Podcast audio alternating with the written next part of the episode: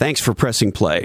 The turmoil in the economy and the stock market has created massive turmoil in the crypto world. Uh, and of course, inflation and many other factors broadly.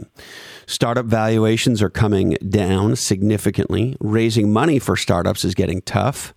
And Silicon Valley tech entrepreneurs are bracing for tough times. Today, we try to make sense of all of it with Sequoia partner Michelle Bailey. As you know, Sequoia is one of the grand dames of uh, venture tech in Silicon Valley. And Michelle and I go deep on what's really going on with the crypto markets as they face their first real meaningful downturn. Why bad times tend to yield great entrepreneurs and startups. What we can learn from the 1600s and the creation originally of the stock market itself. Why crypto is what Michelle calls a back end innovation. How much friction and cost there still is in the financial system that new categories can fix. What advice Sequoia is currently giving to their entrepreneurs and founders and a lot more. This is an unfiltered, unfettered, unedited, real dialogue with one of the newer partners at a lion of Silicon Valley, Sequoia. And you should also know that I have known and worked with uh, the folks at Sequoia for over 20 years and have deep respect for their contributions. Also, pay special attention to Michelle's ideas on both investing in crypto and fundraising strategies for entrepreneurs. This is Christopher Lochhead, Follow Your Different, and we are the number one business dialogue podcast. Now, most business content is mostly obvious and most business breakthroughs are non-obvious. So if you're a non-obvious thinker, that leads you that leaves you with very little content to consume that are going to help that's going to make a difference for you. Category Pirates is the top business mini book newsletter for people who want to create different futures. Recent popular letters include things like The Art of Fresh Thinking, How to Make Money in a Recession, and The Big Product Lie: Why Minimum Viable Product product led growth and product market fit are myths. Uh, now, with all that said, brace yourself for a legendary conversation with Michelle. Hey ho, let's go.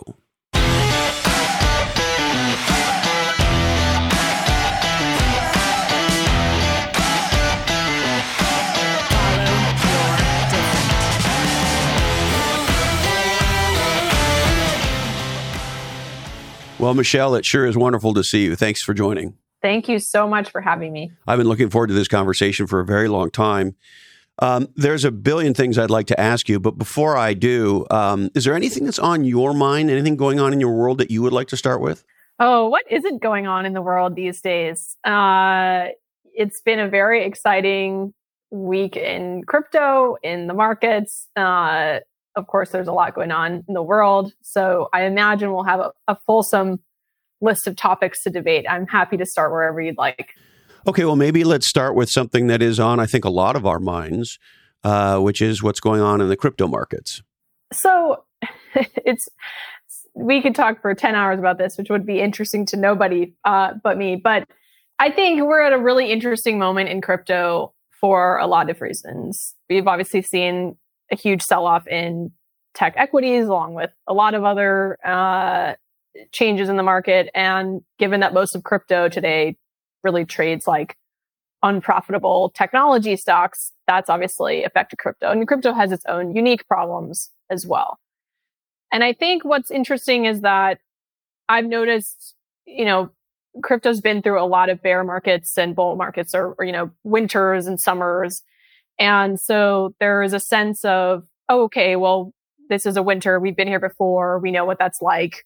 We know how to build through it. And all of that's true. There will be a lot of learnings from prior winters that will be useful to founders. But it's also worth reflecting on how this period that we seem to be heading towards is different. You know, Bitcoin was in, was released, at least who knows how long the inventor sat on it, but it was at least released in, um, in 2008 right after the last great financial crisis. And so crypto has grown up for the most part in a very low US interest rate environment and a continued, you know, 14 year bull market. And so this is likely to be different in the next couple of years in a number of ways. Obviously, the uh, valuation environment is different. The risk appetite for investors is different. Retail energy globally may feel very different. And the talent market will, will also be different in both, you know, positive and potentially negative ways. I think we'll see a lot of shifting in and out of different industries as a lot of companies, you know, try to reach profitability and change the way they hire and the way they're structured. So it's a really interesting time in crypto. And I think, um, it's, there's also a lot of opportunity. Like the, the best founders will continue to build the right things and listen to people and make the most of this time as they have.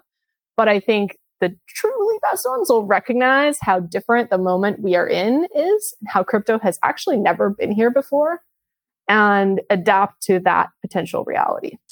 I see. So if I if I understand the timeline correct, and this is what I was thinking, but obviously you follow a lot more closely than I do. This really is, and of course there. Well, how do you think about it? Is this crypto's first downturn, or how do you do you think COVID was that?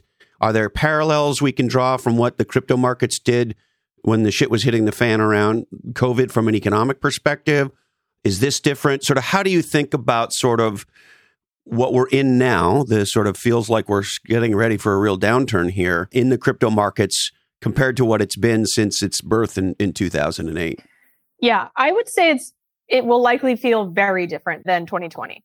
I think it's more like in some ways 2000 where uh, you saw this incredible excitement for new technology that absolutely would change the world.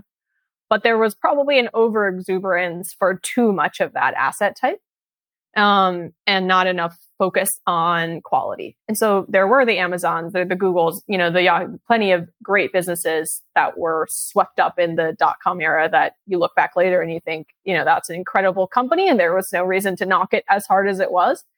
But at the same time, thinking that it, this will feel like 2020 is very different. You know, crypto has had its winters, but they've been mostly isolated to issues within crypto. So there have been rises and, and, and drops in asset prices as well as in developer interest and company formation. And some of that has been, you know, big moments you can remember. There were early collapses of exchanges like the Mount Gox, you know, hack and, and collapse. Um, there were other moments where crypto just died off for a while, the you know 2017 bear market that a lot of people remember. And so 2020 you saw this you know sh- jolt in the market, but then we got trillions of dollars of stimulus. And so that and we got a lot of people at home, a lot more interest in the equities market because obviously equities are crazy. And so there was also more interest in investing, which bled over into crypto. And so what's interesting is you saw many more people become interested and aware of crypto than ever have been before. And so I think what's different is now heading into a rising interest rate environment where there's less investor risk appetite. It's not going to be the quick bounce back and even higher as before. At least it doesn't seem likely. It's always, you know, really embarrassing to try to predict the future and then you look like an idiot later. But at least the data would suggest that seems less likely. Uh, we don't have more trillions of dollars stimulus to come in at this point. Inflation is a big problem. And so that will affect crypto. And so what's different is that crypto hasn't been through a global macro issue yet. It's been through its own rise and fall periods as a sector. But now it's being tied up with way more user interest, many more developers, many more companies, much more regulator attention and being tied to the rest of the global macro economy. And so I think that I think this period has some fundamental differences to past winters. Interesting. And let me ask you the question I think probably a lot of people would love to ask you, which is as an individual investor, Michelle, uh, you know, if you roll the clock back roughly a year or so ago, a lot of people were saying, hey, let's get into crypto now because it looks like inflation will come. Smart people understand that when you manufacture money out of thin air, and we do, I, you know, I can't get a good number from anybody. I don't know. Does anybody really know how many trillions we pumped into the economy? Um, do you know by any chance? Uh, well, there's the U.S. number and the global number. No, the I U.S. the number. How much number, new uh, Benjamins? How many new Benjamins did we print? I know that I, I believe the, the Fed balance sheet is now up to nine trillion. So I think there was at least five. Printed yeah, I've heard four, Fed. and I've heard five. Uh, three is definitely doesn't seem right. So you think sort of five ish? That is my guesstimation. If I imagine the the Federal Reserve uh, balance sheet chart that I most recently saw as of Monday. Excellent. Okay. And so the obvious thing is uh, sort of economics 101. If you print $5 trillion, uh, of course, um, our buying power goes down. And buying power is what really matters. You know, inflation, of course, is a indicator, is a harbinger of that. But if a, a bag of groceries used to cost me $70 and it now costs me $120, I have, you know, meaningfully less buying power. And so smart people a year or so ago, as this was starting to play out, even during the Trump administration, because Trump started the printing and Biden decided to let the whiskey flow even further. Uh, and so uh, smart people were saying, you know, hey, crypto is a great, quote, hedge against inflation. And here we sit now. And how much of the crypto market's down, Michelle? I don't think of it as crypto overall. Um, the market cap has contracted significantly. Uh, you can look at certain assets, which, you know, depending on where you are, could be down 30% year to date or down 80% year to date. Um, but you're absolutely right. Uh, there was a belief, especially with Bitcoin. So I think we're still in a period in taking, taking a step back for a second. We're still in a period where the mass kind of public understanding of crypto is as this giant asset class. And it's similar to where we, you know, early on understanding the internet and it was just like, you know, here's all the internet companies. Well, there's huge variation in the quality and, and the functioning of each of those. And so we haven't really gotten to that point where uh, a lot of people are kind of segregating very thoughtfully what's in crypto. So Bitcoin in particular, to your point, should was it theorized to be a hedge against inflation? And there are a lot of people who have very thoughtful arguments for why that is still the case. It is, you know, a uniquely novel invention.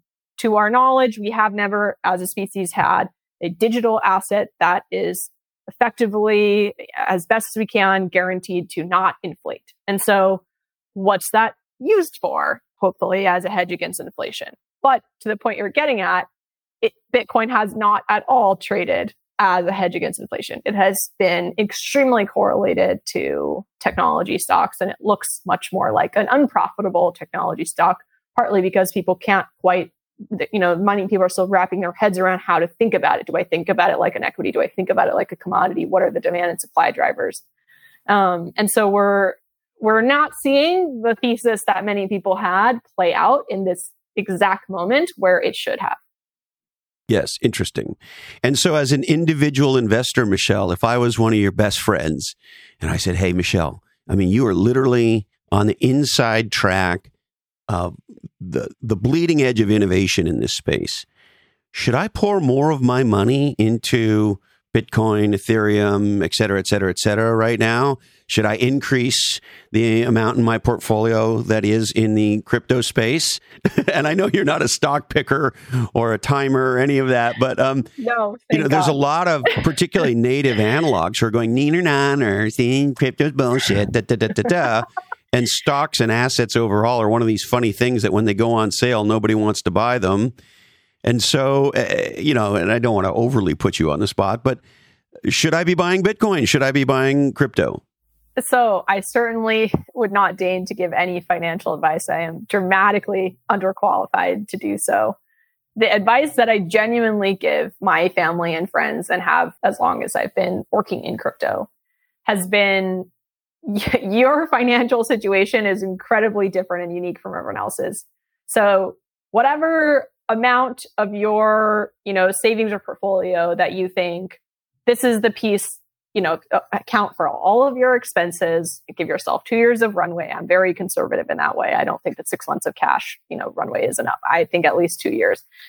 Then whatever amount you want to invest, invest ac- across innovation and, you know, all the classic stuff you're told, bonds, equities, and then think about, okay, what piece do I want to have very high potential return, but also am comfortable losing every dollar. And that's what, the amount that you should put in crypto. And so, uh, you know, start start small, start slow, and go from there. And as you do more and more work, you know, there are a lot of people who are incredibly convicted about the space and and feel like they deeply understand it. You could decide you want to do more, but if you're kind of looking for a passing allocation to something, that is how I would think about it. Great answer, Michelle. Thank you. So, so maybe to just summarize, I should a very sober answer. yes, a very sober answer. I would love to hear the very drunk answer. it's the same. you know, people think as a crypto investor, they're like, you must have your entire net worth in crypto. And I'm like, no, I don't think that that's true. I wouldn't do that for, for Apple, even if it would have made me look like a genius later. Uh, it's just not practical for how you live your life, at least for me. And so, the way I should, as an individual investor, the way you want me to think about uh, it is good portfolio theory and maybe this way I would think about investing in a venture fund or investing in a startup directly. You know, if you invest $100,000 in a startup personally, you got to know that over 90% of startups fail. The likelihood you get that money back is very low. And yes, there's a chance it could turn into 5 million or some giant number. Yes, absolutely. If I want to have exposure to crypto, I should do good portfolio management, essentially dollar cost average the way I, the same way I would if I'm buying an S&P 500 fund or the same way I would if I'm buying Apple stock or what have you. Yeah, and I would also think that the the risk reward maybe even higher than your traditional uh, S&P 500 companies. So that's the the thing to think about is it's I would I would personally view it as potentially even riskier than buying Apple. And so that's something that people need to think about. Now, that doesn't make me a bear on crypto technology there's this expectation that everyone investing in crypto again is just a you know bull all the time. And i personally tire of that because a lot of things have tremendous technology potential. That doesn't mean it's a good price today. You can look back at the 2000s era and you can take an amazing company like cisco or amazon for instance. They're both great examples. Let's just use the amazon one you know, it traded Alfred Lin, a, partner in Sequoia, who I have the great pleasure of working with, um, uses the Amazon example all the time. In the 2000s era, it traded up to, I think, 113 a share and dropped to $5 a share in the crash. It took Amazon growing revenues from a billion to around 25 billion over the next decade just to reach back to its $113 a share. And that's just because things get overvalued. And so it doesn't mean that the technology is not useful. It certainly doesn't mean that Amazon's not an incredible company, that the internet is an incredibly exciting innovation, that e-commerce is important and changing the way we live and work. But things can get into bubbles. And so when I hear people say, oh, well, you know, crypto is a future or Bitcoin's a future, so I'm going to buy in now, that's not eh, always proven to be a, a great investment strategy. There is a risk reward and a, and a pricing question that goes along with the quality of the technology or the business around it. Yes. And and here's one, let me test this one with you. Uh, in today's world. So there's been a massive blow up at Peloton. And I think we all understand the reasons. The reasons seem pretty clear.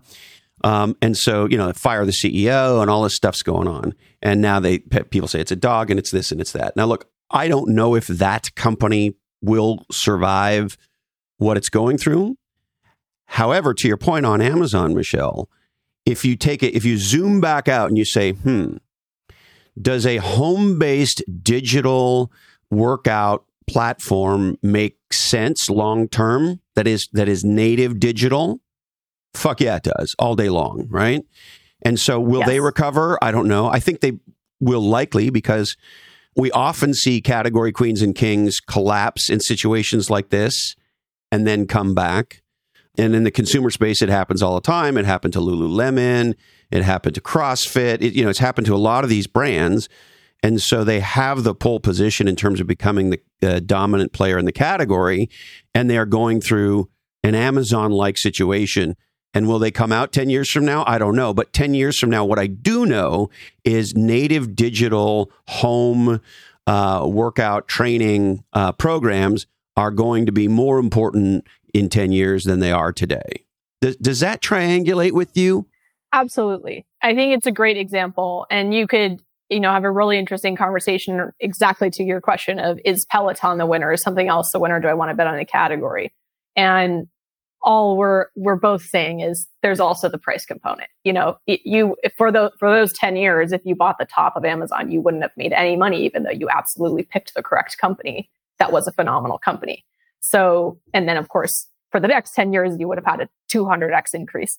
But there is some element to needing uh, to look at long term average multiples to understand whether things are fairly valued and to assess the risk reward. And it's a it's a different question than just is this the right trend that I believe will be around in 10 years, which I think has gotten some people into some some troubles. Yes.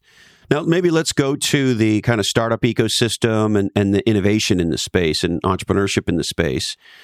Uh, your firm, Sequoia, I've known for a very long time. And my sort of uh, assessment of Sequoia is that the firm has a demonstrated track record of investing regardless of sort of public market cycles. And of course, today public markets and private markets are much more correlated than they were 25 years ago.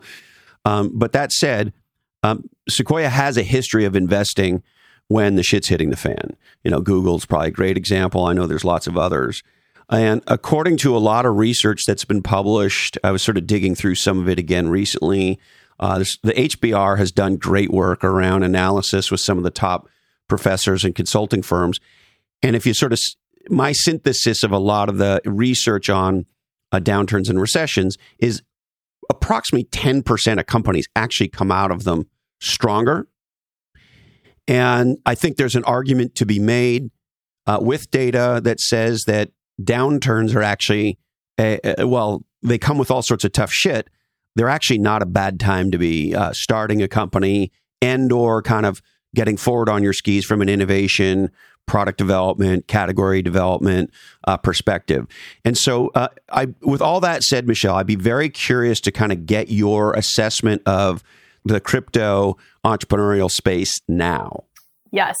So, very well said. In Sequoia's perspective, which again is the 50 years of experience of which I can claim no credit, but I'm happy to learn from and distill, uh, is that you are absolutely right, which is Sequoia has a very unique perspective, having invested through multiple market cycles as well as technology cycles. And so the takeaways from a lot of the people much wiser than myself have been a couple things. One is that great founders come out during these periods, not necessarily right away, but over the next two years, because they are not doing this because it is the hot thing to do and their friends think it's cool and they want a big valuation. They're doing it because they genuinely have some type of business to build, because otherwise, why would you be here? It's the absolute worst time. So it's a very great time to find exceptional founders doing it for the right reasons. Sometimes people call them missionaries and not mercenaries. And then I also think for existing companies, these moments of adversity have often created some of the biggest opportunities to build fundamental product advantages and moats and you know great foundations for companies that have propelled them even for the next several decades. So Roelof Botha, who you know uh, is you know senior steward of Sequoia and uh, formerly was the CFO of PayPal very early on, remembers a period at PayPal where they had made their plan during a market environment that was prioritizing growth and they were building a network effects business where they were growing as fast as they could to get to a to a scale where they could start to do things. And he remembers Michael Moritz coming in and saying, the fundraising environment has changed. You have to, yeah, completely pivot.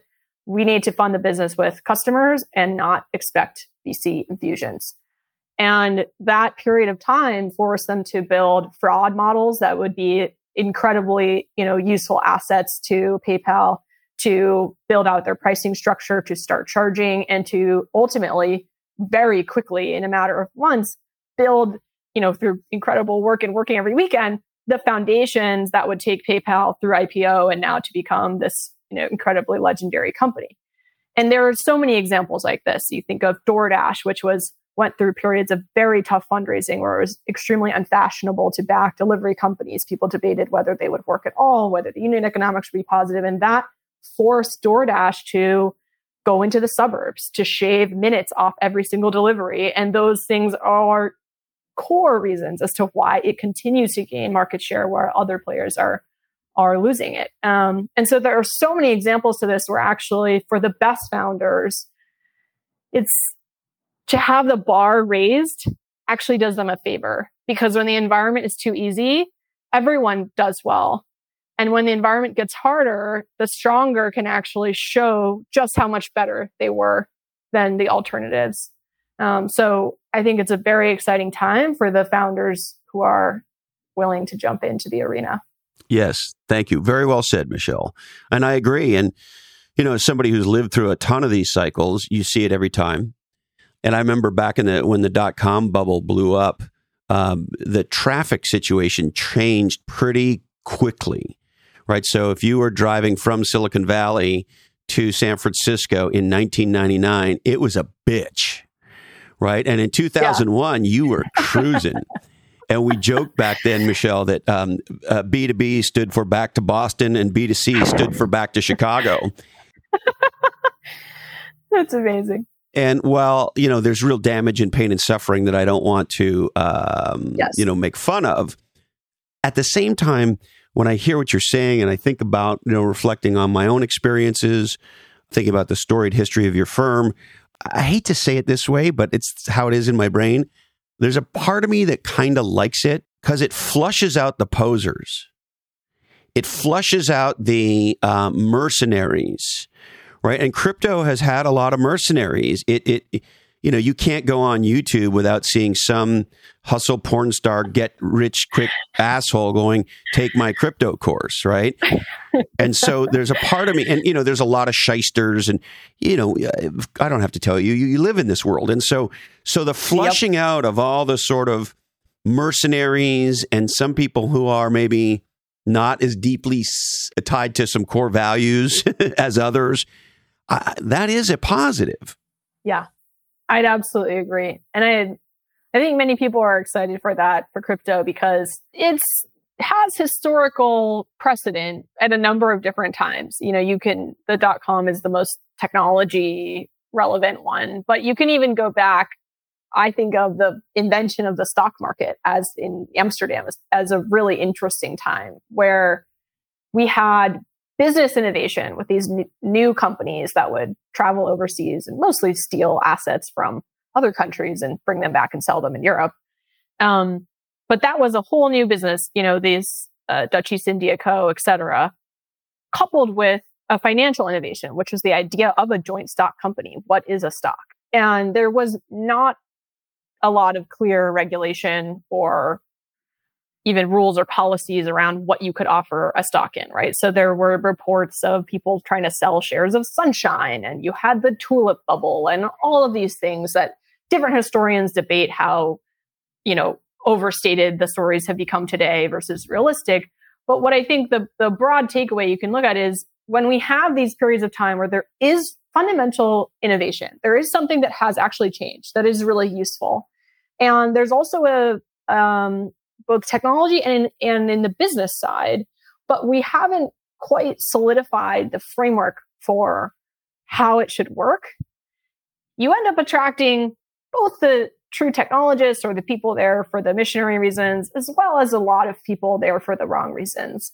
And you do have to go through one of these periods, exactly as you're saying, to let the tide go out and see who's swimming with no pants on, as Buffett and others have said, and wash that out of this space. And I think that will be fundamentally so much better for crypto because hopefully it will leave a group of people who are more focused and committed to building things that of consequence that solve problems rather than as you're saying you know the relentless ridiculous youtube you know videos we've seen yes and I was just checking to make sure I got the date right. Uh, it looks like if uh, if uh, anti Google is telling me the right number, uh, the stock market was invented in 1611. Does that sound right to you, Michelle? That does sound right. I carry around Amsterdam in the 1600s in my head, and I think the bubble was later than that. The the Dutch East India Co. went for years, I believe, um, but it was also before there was any transparency about what you had to report to your public shareholders, right? I mean, they just there was no. FASB.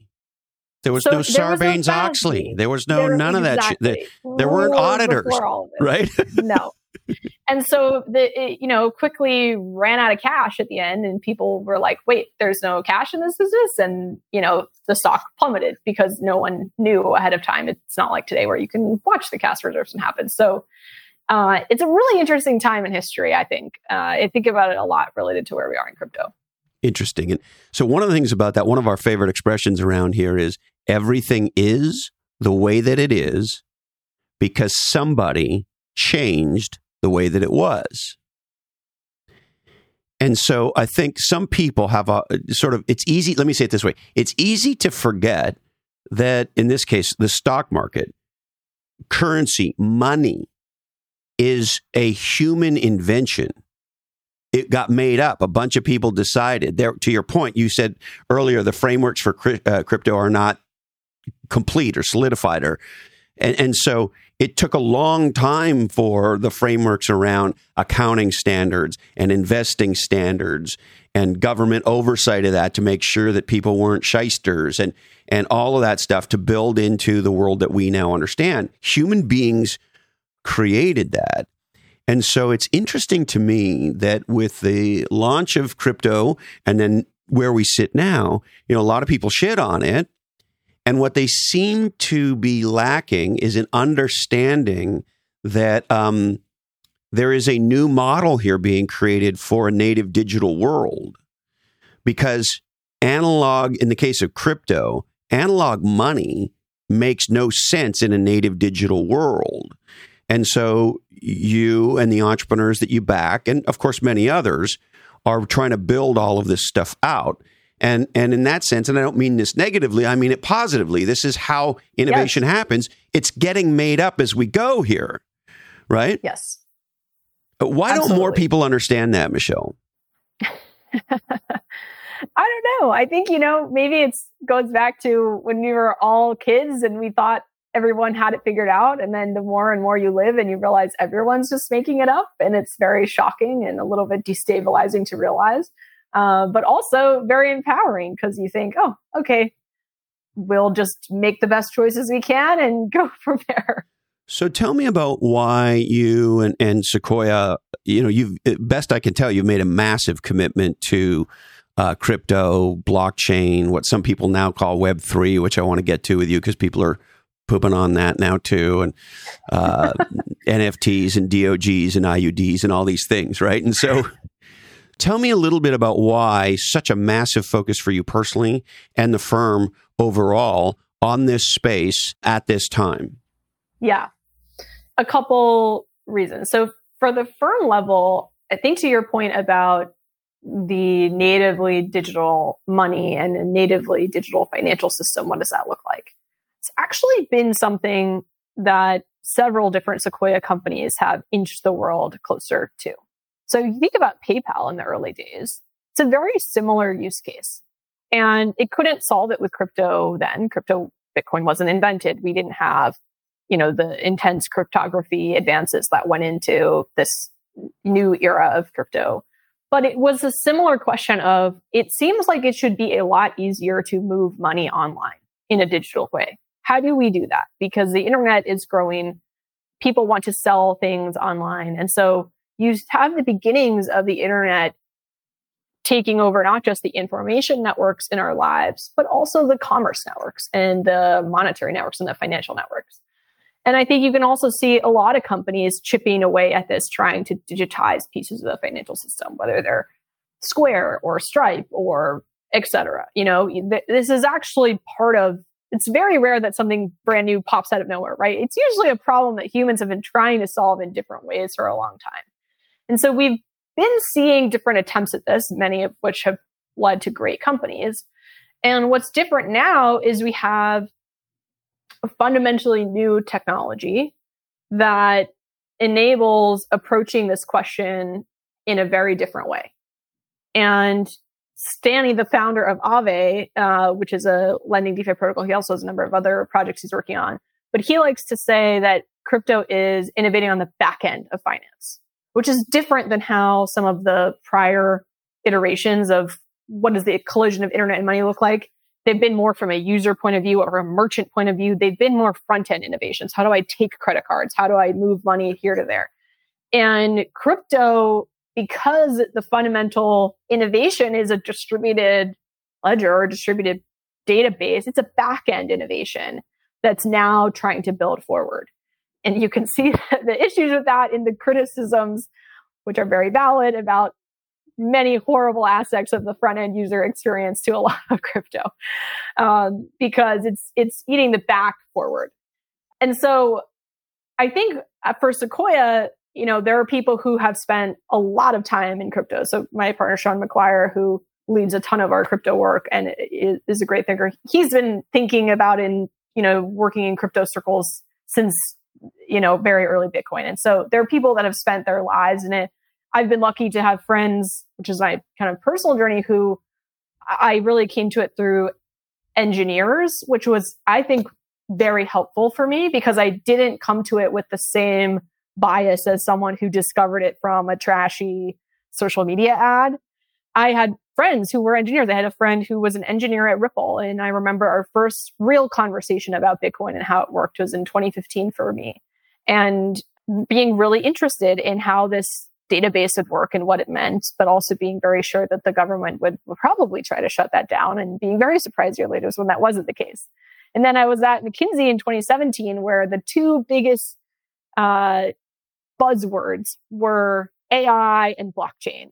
And so I thought, what are these buzzwords? I would really like to know what we're actually talking about here. And so just spent nights and weekends myself trying to research, understand. And that was also around the time of Ethereum and the Ethereum ICOs. And um, the group I worked in at Google ended up having some people who became very important in crypto. Um, the artists behind CryptoPunks, Matt and John worked, uh, they worked on the Android uh, characters at the Creative Lab. And my good friend Cal was the first designer and continues to be the design lead at Uniswap. So I was lucky to interact with crypto through builders who were just interested in the technology and what it could mean for all sorts of things and interested in artists who are interested in it um, for its impact in digital art, which I think it's has a tremendous impact already. That's often understated for digital artists. And so I think when you couple that together of a more sober,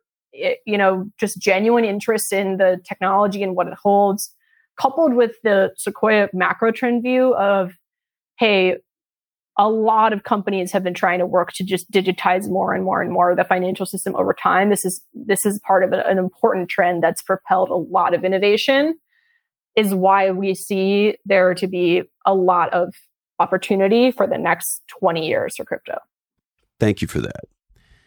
Now, I would like to bounce a theory off you and yes. have you tell me what you think of it uh, as candidly as as as you can. So uh, there's sort of a couple parts. The first part is in the world today, we hear a lot about digital transformation. And as a category designer, I study languaging. You know, one of the things I say to people a lot, I say it to myself a lot is listen to the words, right? So transformation means I take a thing that is a certain way now, I make some change to it, and it's some combination of what it was and a bunch of new stuff. Fair? Yes. So there are some people who think that crypto is, to the point I think you were just on, a sort of evolution, a transformation. Um, I disagree with that. And the reason I disagree with it is uh, in the beginning, people said that it was a quote currency, and you still hear that term a lot. But somewhere along the line over the last few years, you started to hear it is a quote store of value, which of course is exactly what the US dollar is, right? Um, and so what what I think's going on now is not transformation of money or transformation of the financial system. It's actually creation of a new native digital way of transacting and quote storing value. And if you if you flip your brain from because here's the fundamental problem. You can't create the future with a backward looking lens. Right? So if I say, okay, the financial system is the way that it is, shit's going digital, let's make the financial system digital. Okay, that's like what we did originally when movie cameras were invented, which is we we tape recorded a play. And then one day we woke up and went, hmm, the new technology allows for a whole new level of innovation and creativity. It's dumb to tape record a play. What if we create content that specifically takes advantage of the technology? And they moved from transformation to creating filmed entertainment.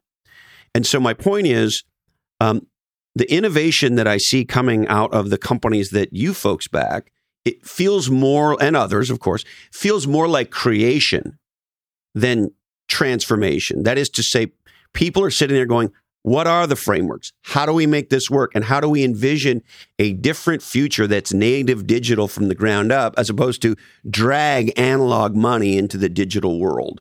And so I'm curious as to your reaction to all that, Michelle. Yeah. I I identify with that a lot. Um, I think the people who are talking about transformation, which I agree doesn't quite feel right. But if I empathize with what they're, what I think they're trying to say, it's that we're still solving very similar problems. How do I exchange value for as little additional cost as possible? In the same way that early internet was how do I exchange information for as little additional cost as possible, right? If it used to take me letters and someone driving over there or on a horse or whatever, then it was telegrams, then it was books, and then it was libraries and yellow pages and all these things. Now, the cost of accessing information, of sharing it is dramatically, you know, orders of magnitude decrease, which is also why we're flooded with orders of magnitude more information because it's simply just gotten you know, insanely cheaper to do that. And for exchanging value, that's still really not the case. It's, you know, we've had these important innovations, whether it's PayPal, Stripe, you know, whatever you want to talk about, that are chipping away at it, trying to bring in efficiencies, but we still have these odd inefficiencies because they're going in and out of a physical or analog, if you want to call it, system. And I think so when people think about the transformation, the part that I think is sort of right is saying we're still doing fundamental human needs. I need to get this value over to you in exchange for this in a much more modern way. But the point that you're making about creation, I think is also very valid because we are not, it's not incremental, which is one of the challenges for crypto. It's a very fundamental shift. It's totally different backend database, you know, huge way of make, trying to do this decentralized versus centralized. I mean, the, the number of shifts that it has created, to your point, are dramatic. And so there will be a lot that will have to be created net new to make that work. It, it cannot be a slow incremental change. Like there's no quick, you know, software. I'm going to kick out this software and add in this software to now be able to uh, make my entire financial system decentralized. That that can't happen. And so because it's such a fundamental change, there is, there will be a lot of creation at the infrastructure layer, the application layer, the regulatory layer, the user experience layer, the merchant layer. You know, all of these layers will need to be created net new. Yes. Um, and that's a, a lot of opportunity, but it's also a challenge for crypto because it means that adoption may not look as speedy as some of the other more recent changes to those systems. Awesome. Okay, so let's go there. Let me bounce another one off you and see how how, how it goes. So for uh, almost a year now, we've been talking about and writing a lot about in Category Pirates the bifurcation between native analogs and native digitals, and the aha that best we could tell very few native analogs have had, which is native analogs are the last native analogs. and that native digital is a person who's actually 180 degrees different than native analog. And the, the simple analogy we use is if you're native analog, as I am, and I have a very rich digital life. I mean, I always have. I worked in the technology industry for 36 freaking years. Like I have I'm a very, you know, digitally connected native analog. However, my primary experience of life is analog. And if given a choice, of course, you and I are doing this over the internet, but if given a choice, I'd rather sit down in person with you. And I remember having a native digital on the podcast, and I asked her what her what just happened, and she said we had an in-person conversation. And of course, for me, we didn't have an in-person conversation. We had a, a over the internet conversation. And therein lies the difference. My primary, as a native analog and all native analogs, our primary experience is analog first. And the degree to which we have digital lives is that the digital part of our life is an adjunct to it. And it's become an increasingly important adjunct, but uh, the reality is analog first. And you see this in big business, you know, where, where CEOs say, okay, on such and such date, everybody has to come back to work and nobody comes back to work. And the aha, of course, is that if you're native analog, work is a physical place. And if you're native digital, work is a digital space. And, and so a native digital person, their primary experience of life is digital first, and their analog life is actually an adjunct or a sidecar to their digital life. And you know, the simple evidence I have of it is where how do most people meet their spouse? Most people meet their spouse in a native digital way. It's the most important relationship you have. And if you don't have digital game, you don't got game and you're not going to meet someone, right? So, anyway, uh, with all of that said, um, the poo pooing I hear is mostly from native analogs. And so, to get back to your point, is what we have to see. And, and, here's my other assumption. You tell me if this is right or wrong. Is that if I'm native digital, digital stores of value aren't, of course, and physical analog money is stupid. And so uh, the upper end of native digitals today in America are, you know, 35, 36 years old. They are more than 50% of the country. And if you are working in corporate America today, there's a, I forget the exact number, Michelle, but it's a like 60 something percent likelihood you're working for a millennial. And so, with all that said, is what we're just going to see here is the native digitals are going to embrace a, embrace a digital first approach like they do in everything else. And the native analogs are going to disappear. And so, uh, when I'm gone and, and you're not, that's just how it's going to be. Is that what we have to wait for? Does any of that make sense? I think it does. Yeah. I think the relentless march towards the digitization of our world is sometimes sad, sometimes happy, sometimes neutral, but it's certainly happening, whether you'd like it or not. And there are some fundamental reasons for that. You touch on a lot of the cultural reasons, which are important. But there are also, even if you take out the cultural components of how did I first interact with this, you know, what's my first understanding of dating? Maybe I'm used to it being on an app versus in person, or you alluded to.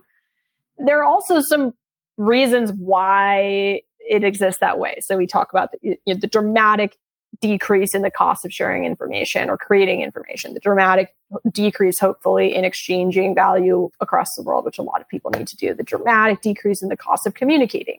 I mean, like, think about the cost. If we texted the way that we do today in a system of letters with, you know, who knows what cost per quill and ink, I mean, it, you just couldn't do it.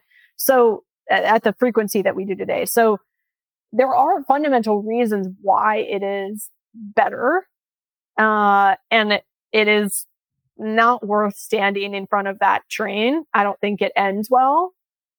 That said, I also understand the criticisms that certain attempts at some of these things are not well thought out or not thoughtful or maybe not good for people or not done in the right way. So I think there's certainly individual things to poo poo or to argue with or um, not want to partake in. But your broader point about this train is on the tracks, it's been running, it only accelerates, I think is well founded. Thank you for that. The, maybe one other thing, uh, at least on my mind, about all of this is you did mention earlier cost. And one of the things that we talked about in the early days of the internet was uh, this term disintermediation. And, and you don't hear the term anymore, but the reality is, you know, if you think about a simple example, most people understand direct to consumer business models, right? And the reason you do that is you take some layers out of the distribution chain, you disintermediate them, and that way the the provider and the customer go direct. And so to your point, friction comes out and the cost of transacting, the cost of moving the value store, I want to buy something from you, you you want to sell something to me, goes away. And so the interesting thing in the financial system is there are a lot of intermediaries who really are kind of toll takers. You know, they don't add much value, Just a little bit. But the reality is, we've developed a system over time for a bunch of reasons where there's a lot of toll takers who uh, today it's technology based. So they flip some switch, they take some percentage, and because they have billions of dollars flowing through whatever component of their part of the financial system is, these toll takers, you know, take a little bit of our money. And the interesting thing about toll takers, of course, is they are parasites, right? They are not creating value. They're attaching to people or com- and or companies that create value and and sucking a little bit off them for a very little bit of value. And from the early days of the internet, one of the most exciting things has been the ability to disintermediate so that people can do what they want together. And you, you, I think you mapped out the evolution beautifully from information to transactions and so forth. And so, I guess with all that said, A, what's your assessment of that? And B, how much more disintermediation, that is to say, uh, getting rid of toll takers so that people who want to transact can do it directly for, as you said a few moments ago, the least amount of cost possible. How much more of that do we have to take out of the system? It's a great question. And the short answer is a lot.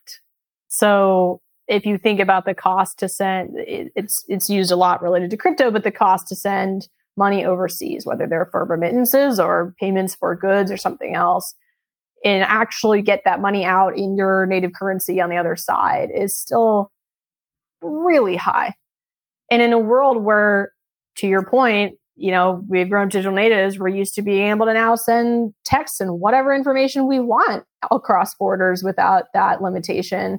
The fact that there are very hefty fees often being paid by people who would be the most grateful to not pay them uh, is a tremendous business opportunity because I think that's an inefficiency that is no longer very well founded. It's not as simple to solve as some people would like it to be, you know, and that's also an area where you need cooperation from regulators who see the potential for the technology and are willing to give new technology providers access licenses to be able to legally deliver a potentially 10x cheaper solution to move value over borders. Um, but there are a lot. You can look at it in remittances. You can look at it in the cost of credit cards. Um, you can look at it in the cost of settlement times. If you think about our whole stock systems, you know, equities still moves on a T minus two settlement. That's actually because while we're quickly moving around the, you know, numbers on a screen, those are only the digital representations of the numbers. And there are huge businesses that actually go around and true everything up. And that has a lot of cost. And so what happens if you remove that and the digital representations are the asset? And when you move it, you move it. Now, there will be new intermediaries, there will be new technology providers, so there's new opportunity. There always is. But I think there are a huge number of areas in finance, in the world of uh, arts, etc., where you can look at a system and say, we're doing a lot of extra steps uh, to either maintain or true up something that is trying to have a digital interaction. And we're filling it with all these extra analog because we actually live in an analog world. What if we had a fully digital system for this?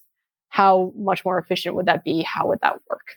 And, and to that end, there is sort of the um, mechanics of moving the money around that you could argue the toll takers have had some value with. Because if you wanted to send somebody uh, money from uh, where you and I are in California to China or to Africa or to the Middle East or pick a place, um, that was a very hard thing. And so the people who could help you do that, you would pay that for. But to your point, you know, WhatsApp and Skype show up, and I can literally press a button and talk to a friend or a loved one on the other side of the planet. I'm like, well, why can't I send them a hundred bucks?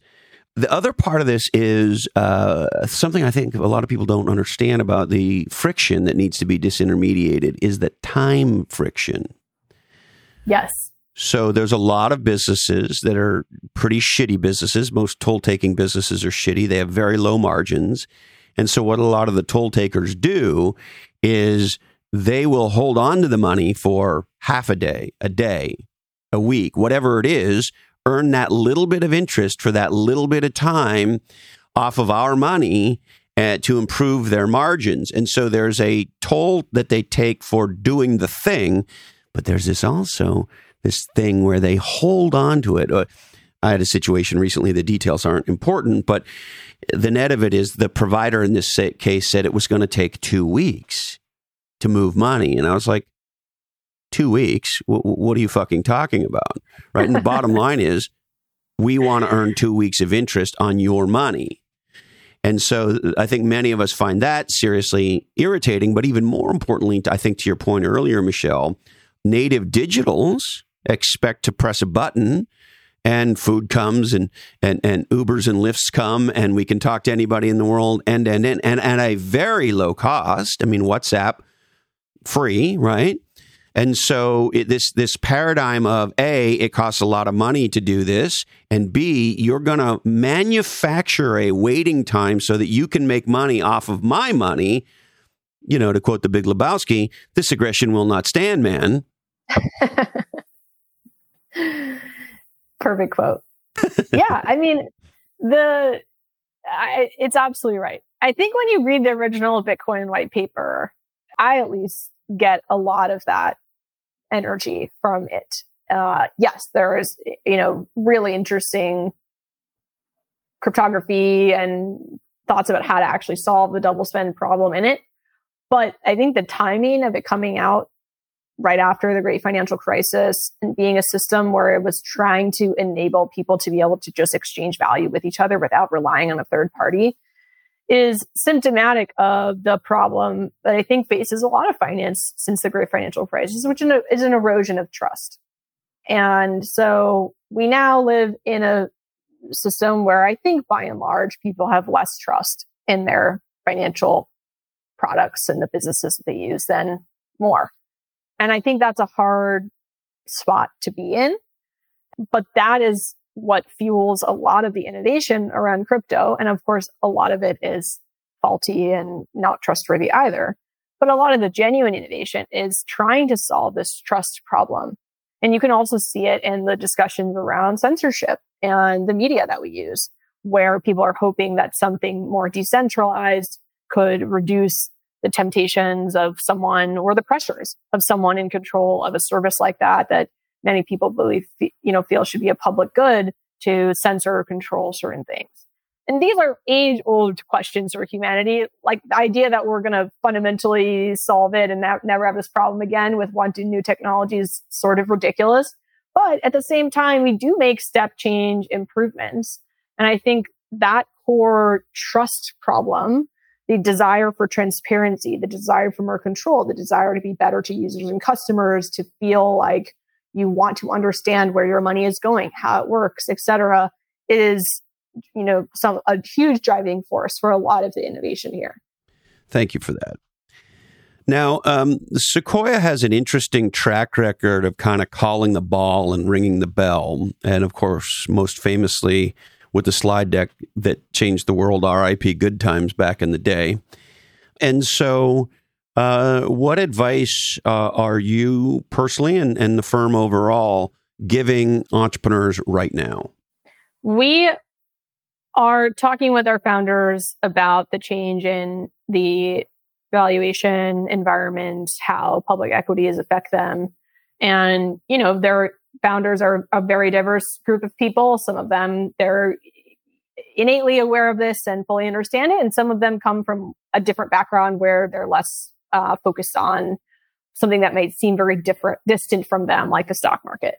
So I think the first piece of advice that we've given is just understand the new reality we are in. We're in a rising interest rate environment. The pendulum has shifted from growth at all costs to we want to see profitability. And there's logic for that. It's not just mood, but it certainly has impact on mood. And so number one, just embrace the reality. If if you've been planning your business in a potentially very logical way, you know, growth at all costs, now the world is different. We need to plan differently and we need to fund the business not through additional equity, most likely, but through the the uh, you know fees and revenues earned from your customers. The second um, piece that we've talked a lot about is trim where you can. Most organizations, just like your own budget or life, you have things that you have accumulated over time that you probably don't need. And that's not always headcount. It can be, you know, a lot of different areas where it could be product initiatives. You know, we thought we were going to do 10 different new product roadmap initiatives this year. No, let's do one. So trimming, focusing on what's really important and getting to that. And then not pulling back in core product. So that was one of Sequoia's core lessons from 2008 was that the companies that doubled down on their core product so again, not the roadmap with 10 different new ideas on it, but the core product. You can use this time to soak up some of the best talent that may be moving around and to invest more in product than in sales and marketing or other areas. You could probably come out of this very well positioned where you've put more distance between you and your competition. And so it's about using this time to come out, as you said, you know, one of those 10% companies that comes out even stronger not letting a good crisis go to waste and not misjudging the reality that the fund- the environment has fundamentally changed. So if you don't recognize that and you continue burning a lot of money and growing at all costs, that will not lead to a good outcome. Yes. But you can also take advantage of it and play your cards right and come out the other side even stronger than before.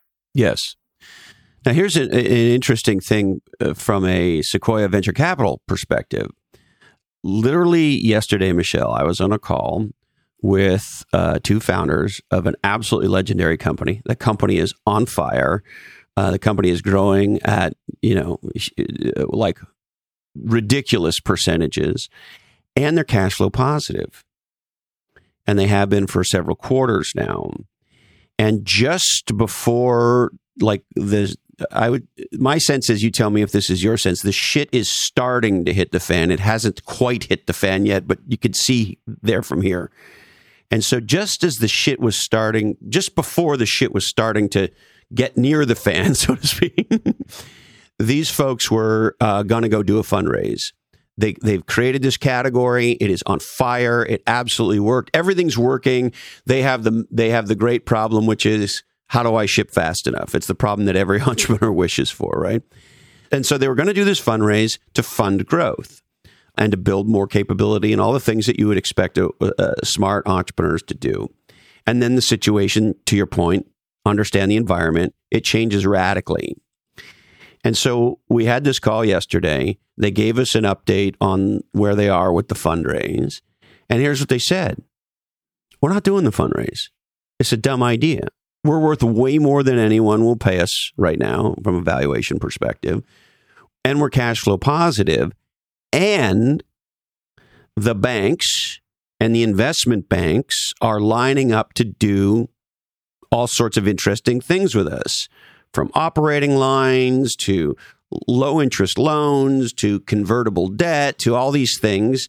Uh, and so they're now looking at that potentially. Um, whatever they do is going to be a much smaller dollar number than what they were originally thinking from the fundraise. And because they're cash flow positive and they're growing so quickly, you know, they're in that wonderful position. Um, and so here's my question with sort of premier uh, startups like that, they are now not going to come talk to venture capitalists because they know what the answer is going to be. And so, should we expect there to be a slowdown in the number of deals that top tier VCs do because top tier entrepreneurs are saying, well, my company's worth a lot more than this. These are bad times. I'm going to ride them out and I'll go back to the private capital markets when th- things are better. Ergo, less uh, venture capital financings. Is that going to happen, or what do you think is going to happen over the next, you know, few months here or few years? It's always hard to answer because every business actually is quite different. So I'll just, you know, say that disclaimer. It really depends. I think the broad principles are the there are a number of investors, especially late stage or crossover investors, who are at least currently much less active in the market. So if you're a later stage company and you are banking on a really large round from a crossover investor, that has probably changed. The the cast of characters that are still playing is much smaller. And Sequoia is certainly still open for business. We're still meeting with companies. We're still planning to invest in great businesses. But there are certainly fewer players at the table. I would also say for companies that are growing really well and are profitable, that choice over how to control your destiny is a wonderful one to have. And so the founder should make the best decision based on what capital sources are available to them, what they need to grow, what they need, you know, the answer may be no debt at all. It may be just continuing to raise if they're cash flow positive, you know, take margin down a little bit if you can and invest that in product. That's the freedom that is afforded to you when you've earned a sustainable business that is cash flow positive. I would also say that depending on the business type, you may want to look at your forecast and think about different scenarios because there are some businesses that are absolutely valid to forecast based on the last several years. And there are other businesses where that would be riskier because there are things that are fundamentally different in the consumer environment or even certain parts of the enterprise budget that may look quite different. And so you have to really assess where you are depending on where demand comes in, how cash flow positive would you be? And so I think being really thoughtful about the scenario planning for this period will, will do well for founders. And then I also think the thing is that it, there's a lot about valuation. It's not the valuation I want. You know, I think it's so hard, but there are so few companies that end up being legendary companies because they were valued at whatever the heck sticker price at whatever the heck round. It's just like irrelevant to the long term success of your company. And so the the environment may be different, but if you look at long-term averages and you look at, you know, your terminal value that you think you can achieve and where you are, you always deserve a fair price. You should never be undercut. It should never be, you know, something unfair. But I think having the expectations that 2021 where there were many players that were underwriting to just consistently very high multiples that we may not see for another decade is also not true is not helpful because you are likely to judge every offer as you know dramatically different than your expectation when, it, when in reality that that may be the math for your category you know and so i think it's worth just taking the sober look at where you are understanding your options um, having freedom over your how you want to fund your business and making the best choice you can, which you know sounds like motherhood and apple pie, but it's really the best advice. Yes. Um, rather than worrying too much about a delta to some period or some expectation you had that is probably irrelevant to the long term success of your company. So, if I get what you're saying, if I'm an entrepreneur and I was thinking about raising money several months ago, and I had this expectation that I'd be raising it. I'll just pull a number out of the air, five hundred million dollars, and now I'm talking to people, and they're saying, "Well, you know, we'll value your business." At $200 million, and I'm having this sort of valuation whiplash that's making me upset and angry, and however it's making me feel. Wh- what I think I hear you saying, Michelle, is take a big deep breath. In the near term, those things are irrelevant. If you're building a legendary business, it all works out. That's what I think I heard you say. Yes. And the sub point would be if you look at the last 15 years of venture capital history and you take out the last two, 200 million for where you are may be a beautiful price. And so it's just like, you know, what are you going to do? Amazon dropping from 113 to $5. Oh my gosh. Is it the end of the world? No.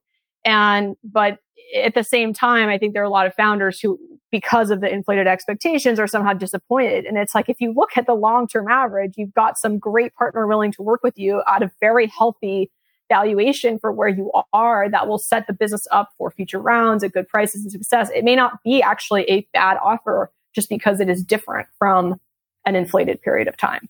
Yes. Do you also think the same thing's true uh, for a down round?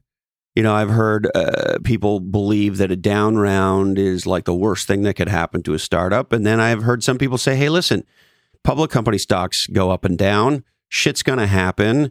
We're playing the long game here. And if our last round was at 500 million and the entire world changes and we decide for one reason or another we're going to raise money at 200 million, uh, is it what we'd like to do? Maybe not, but it's the right decision for the business. And the value of the company is going to fluctuate anyway. And so, fuck it, let's just do the deal and build the business and forget about some number on a piece of paper. Yes, Absolutely. When you think about fundraising, the only thing that is actually material is the um, percent of the company that you sell and the cash that you take in. That is all that matters. The, the valuation is made up. Like it does, it, it's of course related to those numbers, but it doesn't matter. It has no bearing on anything. Just the way for a company, you can execute in the public markets all you want. You can beat and raise on revenue and EBITDA the stock market is going to value you based on a number of factors interest rates sector you're in you know algorithms zooming around at night like at some point you just can't think about that and so the thing that is worth thinking about of course every founder is taking a lot of risk. They want to you know be paid for that. They want their team to. And so managing the dilution is an important and valid thing.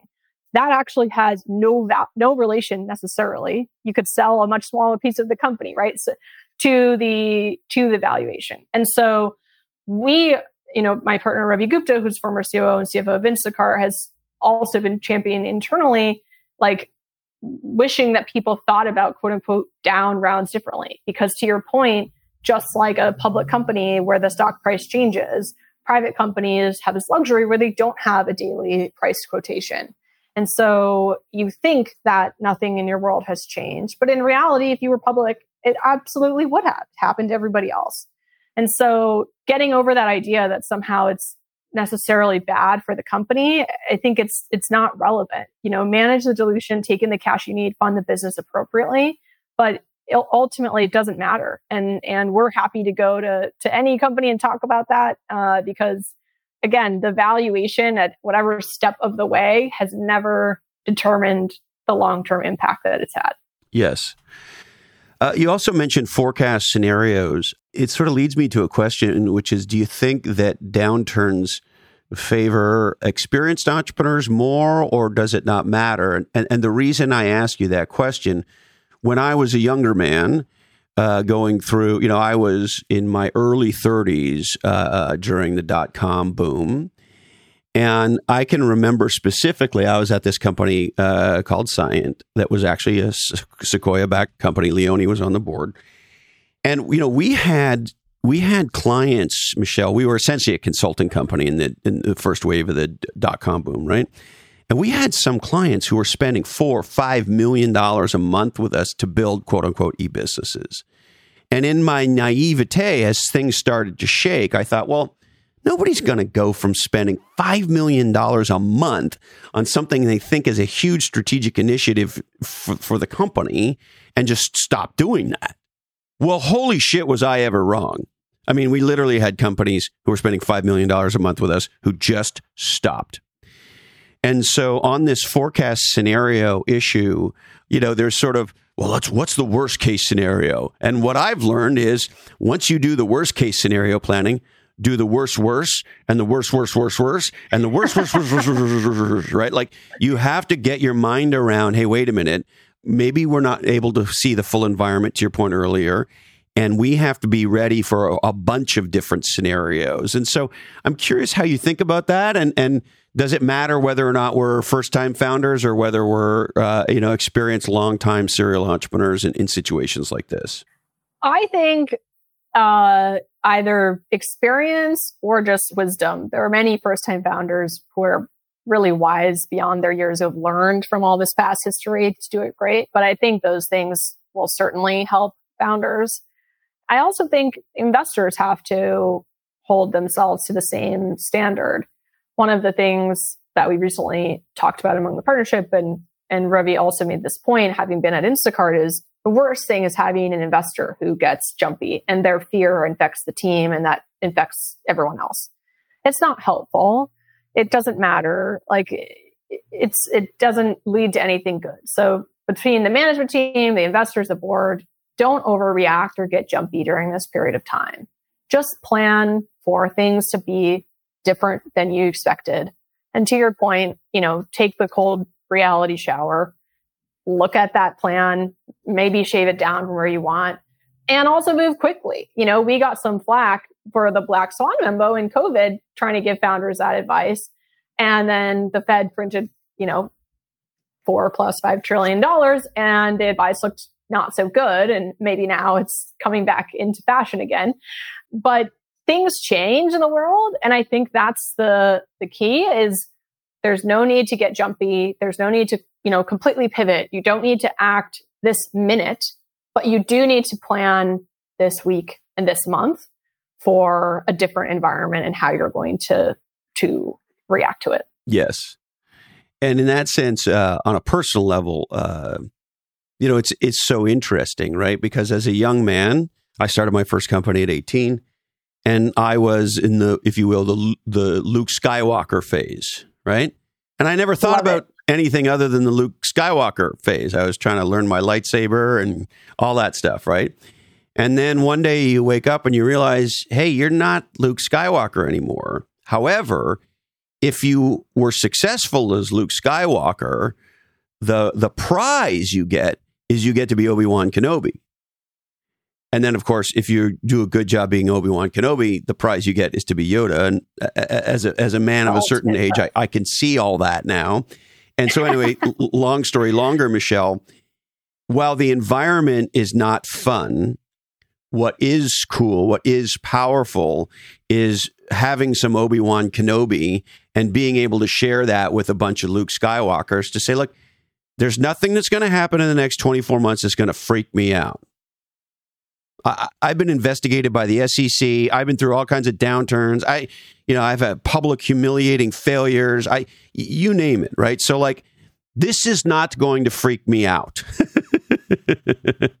and so, yes. I, bringing that experience and hopefully some of that wisdom um, is a very, very powerful thing. And I, I think you're right. You know, Michelle, I, you know, I don't talk to anywhere near as many entrepreneurs as you do, of course, but a lot of the native digital entrepreneurs that I know and respect and talk to, they are wise beyond their years. And they do seek out Obi-Wans and Yodas. And they do, they may not take all the advice, but I, I see this, uh, this sort of smart, reflective thinking amongst younger entrepreneurs who, at least in my world, are demonstrating uh, wisdom beyond their age. And, and I don't know. I find that really cool. I don't know if that's broad based or just my world. I'm, I'm curious as to what you're seeing, particularly with younger entrepreneurs.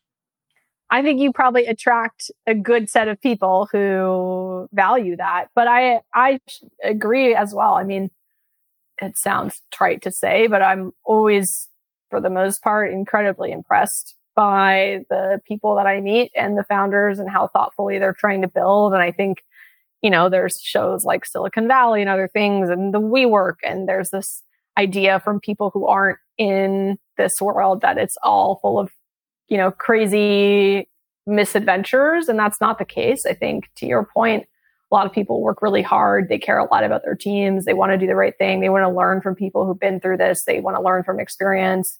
And so I, I share your reverence for how wonderful this group is. And I think it's something that keeps me very optimistic. It's a very different type of job. I think when I reflect on different jobs I've had and, and some jobs felt like you're trying to save these big companies from dying or help them grow a little bit faster. It's so different to spend all your days with people who are these genuine, smart people trying to make some corner of the universe better.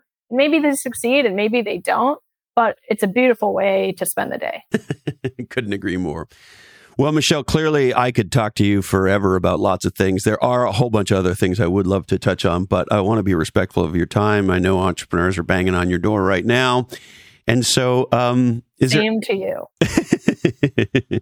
well, I'm mostly not in that business anymore. I'm trying to make a difference at scale through uh, writing and podcasting more than I am through direct sort of advising and investing, although I still do some, as you know. Anyway, is there anything else you want to touch on, Michelle, before we wrap? No, thank you so much for this wonderful conversation. I've thoroughly enjoyed it. And again, I share my utter shock that I should be in in this group of amazing people that you've had on your podcast. But I'm very glad to to be here and hope it was helpful in some way. Very, very helpful. I deeply appreciate your insight and. Uh, yeah, I love to talk to uh, legends, but I also really love to talk to legends in the making. And you know, uh, oh, let's hope so. Fingers crossed, my friend. well, you you show all the early signs, uh, Michelle, and I think um, hopefully uh, 10 years from now when you and i are uh, kicking back uh, we'll be looking back on how you became one of the most important investors in silicon valley history i would certainly owe you a beer first 12 rounds are on me thank you thank you well, there she is, the legendary Michelle Bailhe.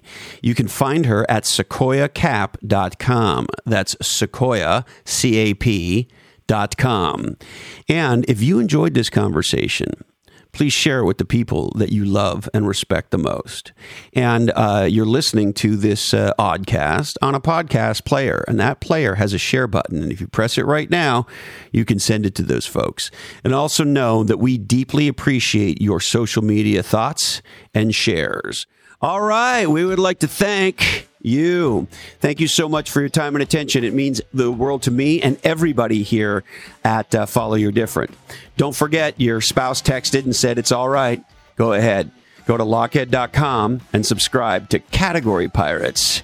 Uh, my friends at onelifefullylived.org are the nonprofit helping you dream, plan, and live your best life. Check them out. The number one, lifefullylived.org. If you're a thought leader and you want to get your leading thoughts on some leading podcasts, check out my friends at interviewvalet.com. That's interviewvalet.com. And my friends at bottleneck.online are the first dedicated distant assistants. If you want want an assistant who's nowhere near you, who's a real person, and is never going to get anywhere near you, check out bottleneck.online today. And if you're in Silicon Valley and you want to build a legendary B2B website, check out my friends at atre.net. That's atrenet, A-T-R-E dot N-E-T.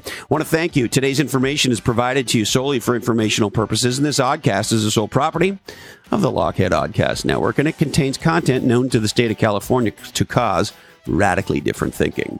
All rights do remain perturbed. We are produced and edited by the greatest of all time, Jason DeFilippo. And if by chance you're in the LA area and you want to do uh, some podcasting or you're looking for a legendary audio studio, check out jason.fyi. That's Jason. FYI because he's opened the greatest studio now uh, for oddcasting in LA. Sarah Knox and Jamie Day do legendary technical execution and they build lochhead.com. Show notes by the handsome talented GM Scient and the brothers Bobis. EX and RJ do our web development and Cedric Biros does our graphic and web design. Our law firm is Weed and Jack and our accountants are three balance sheets to the wind. Uh, and Candy Dandy keeps all the trains running on time. Remember to spread podcasts, not viruses.